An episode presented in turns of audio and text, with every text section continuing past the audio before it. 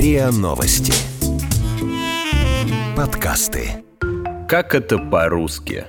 Подкаст о великом и могучем и его тонкостях.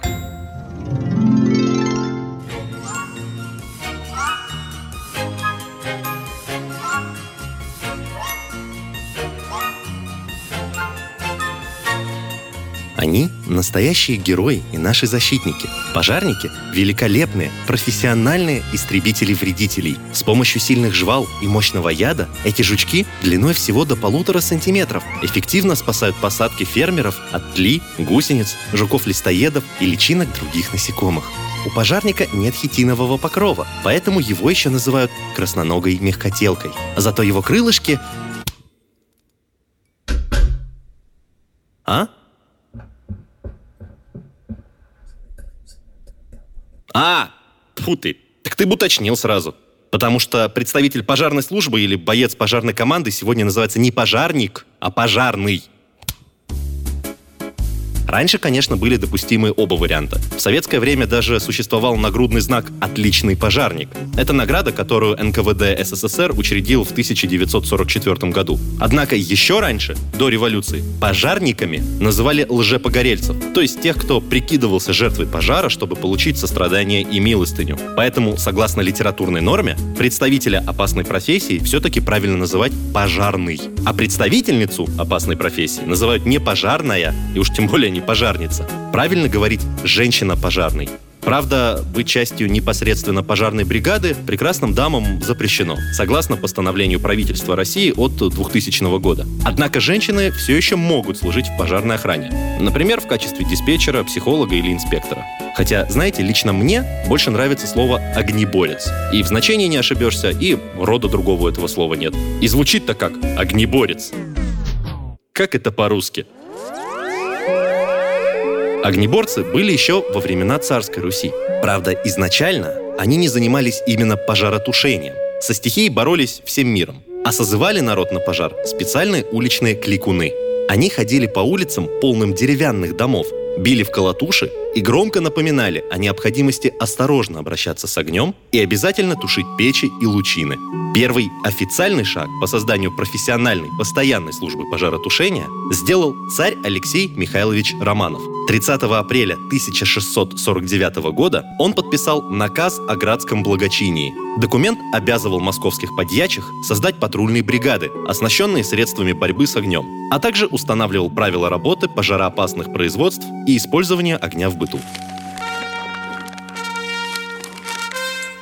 Государь, царь и великий князь Алексей Михайлович сия Руси велел Ивану Андреевичу Новикову да подьячему веку Липанову быть и в объезде в Белом каменном городе для бережения от огня и от всякого воровства. А с ним и с подьячим указал государь быть в объезде для сбережения пяти человекам, решеточным приказчикам, да со всяких людей с десяти дворов по человеку, с рогатины и с топоры и с водоливными трубами. И Ивану и подьячему взять и на земском дворе по прежнему государеву указу решеточных приказчиков пяти человек и велеть им быть с собою и ездить в своем объезде по всем улицам и по переулкам, в день и в ночь, в беспрестании. А для бережения во всех улицах и по переулках расписать им решетчатых приказчиков и сторожей. И по улицам, и по переулкам в день и в ночь ходить и беречь накрепко, чтобы в улицах и в переулках бою, и грабежу, и корчмы, и табаку, и иного никакого воровства не было.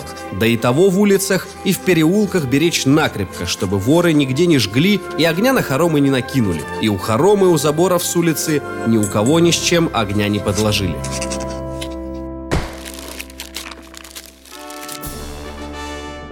Такая повинностная пожарная охрана просуществовала в Москве до начала девятнадцатого века. В начале тысяча восьмисотых годов царь-император Александр I организовал в столице первую, уже профессиональную службу пожаротушения. Теперь огнеборцем можно было стать добровольно и получать за это зарплату. Пожарным впервые стали выдавать специально созданную для борьбы с огнем униформу и экипировку. Именно царской пожарной охране мы обязаны выражением «из него песок сыплется». В экипировку конных огнеборцев входили в числе прочего мешки с песком. Со временем они изнашивались и начинали пропускать песчинки. И чем дальше, тем сильнее. Поэтому, если конный пожарный оставляет за собой след из песка, значит, он служит в пожарной охране достаточно давно. Именно поэтому награды МЧС России за безупречную службу, которую выдают за десять, пятнадцать и двадцать лет выслуги, пожарные сегодня называют медалями за песок. Да и саму аббревиатуру эм че эс, кстати, огнеборцы тоже расшифровывают кто во что горазд. Вот самые цензурные варианты. Можем спать часами. Может, что случилось? Моем, чистим, стираем. Мы честно служим. Могу что-нибудь сделать. Мягкая часть спины. Когда пожарная охрана была в ведомстве эм вэ дэ, пожарные служили в Министерстве воды и дыма. А в короткий промежуток между тысяча девятьсот шестьдесят шестым и тысяча девятьсот шестьдесят восьмым годами, когда на короткое время эм вэ дэ переименовали в Министерство охраны общественного порядка, МООП, некоторые огнеборцы расшифровывали это как «Министерство оболтусов, ожидающих пенсии».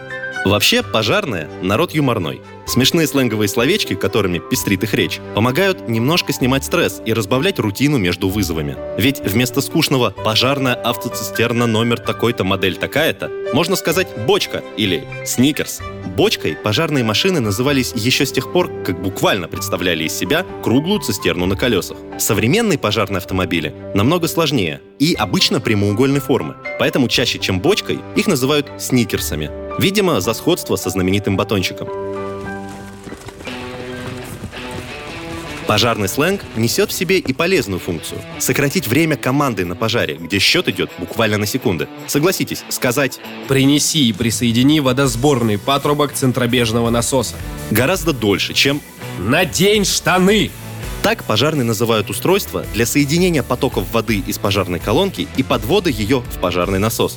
На этом предмете у огнеборцев построен неофициальный ритуал посвящения. Запаниковавший новичок, который после команды «Тащи штаны!»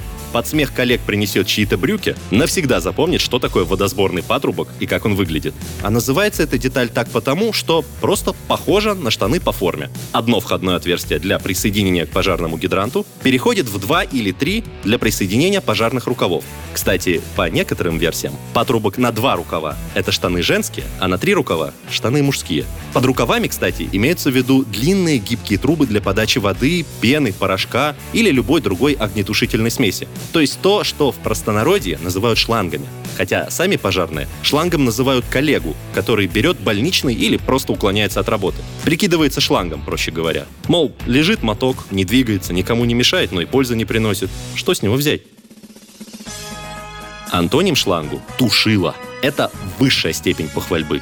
Лучший комплимент, который можно сделать огнеборцу. Прозвище «тушила» носил полковник Евгений Чернышов, легендарный пожарный, начальник службы пожаротушения у гэ пэ эс эм че эс России по Москве. В качестве самохарактеристики сюда удачно ложится его цитата из интервью телеканалу «Россия». Простой пожарный, в общем-то, как пожарный в таком, я бы сказал, интернациональном исполнении. Чернышов за десятки лет службы участвовал в ликвидации более чем двести пятьдесят ЧП по Москве, в том числе самых сложных пожаров. Главное здание эм гэ у, общежитие эр у дэ эн, Манеж, жилой комплекс «Алые Паруса», Останкинская башня.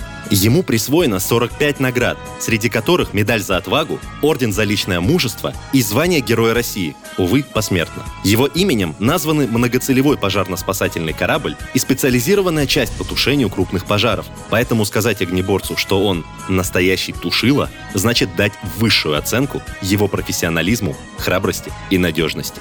Звучит опять тревожно ноль один. Срываются машины по сигналу. Наш ратный труд всегда необходим. Летим навстречу новому пожару. Секунда дорога, смелее на врага, чтоб он не сомневался в нашей силе. Пройдем огонь и дым и снова победим. Отважные пожарные России. Пройдем огонь и дым и снова победим. Отважные пожарные России. Вы слушали эпизод подкаста «Как это по-русски». Подписывайтесь на подкаст на сайте риа точка ру, в приложениях Apple Podcasts и Castbox. Комментируйте и делитесь с друзьями.